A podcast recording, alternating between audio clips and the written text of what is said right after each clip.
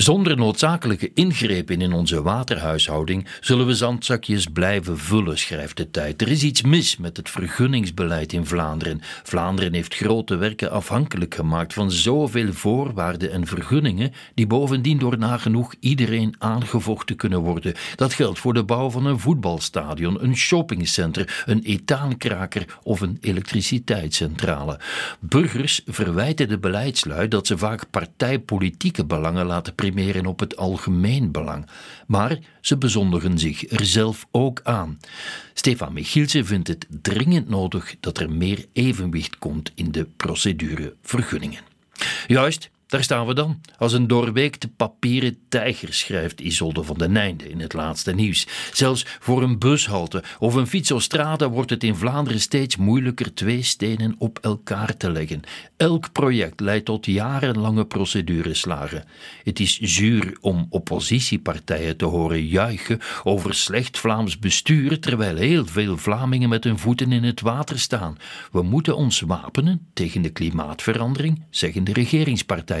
En dan begint de vergunningenslag, tot de meanderende rivier een kolkende stroom wordt en ons kopje onderduwt. Peter Meilemans van het Nieuwsblad vindt dat de Vlaamse regering zich niet alleen mag schuilen achter het argument dat ze door het betwisten van vergunningen machteloos is. Los van alle protest en de complexiteit van de situatie kost het reddingsplan vooral veel geld.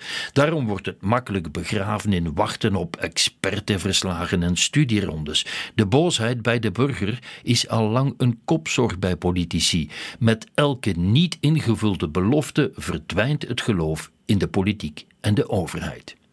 Dirk Hendricks van Gazet van Antwerpen constateert dat de provincie Antwerpen weinig last heeft van de waterellende. Dat heeft de regio te danken aan het Sigma-plan. De Scheldedijken werden versterkt, er kwamen 13 overstromingsgebieden. Daar draagt Antwerpen nu de vruchten van. Heel ander verhaal in de Dendervallei. Na de overstromingen van 2010 kwam de Vlaamse regering met plannen om de stuwen te renoveren. 13 jaar later blijkt daar nog amper iets van gerealiseerd. En dat is een absolute blamage voor de opeenvolgende bevoegde ministers van CD&V, NVA en Open VLD. De tegenstelling met Wallonië is groot, merkt Ruben Mooiman in de standaard op. Daar zorgde Dender niet voor problemen.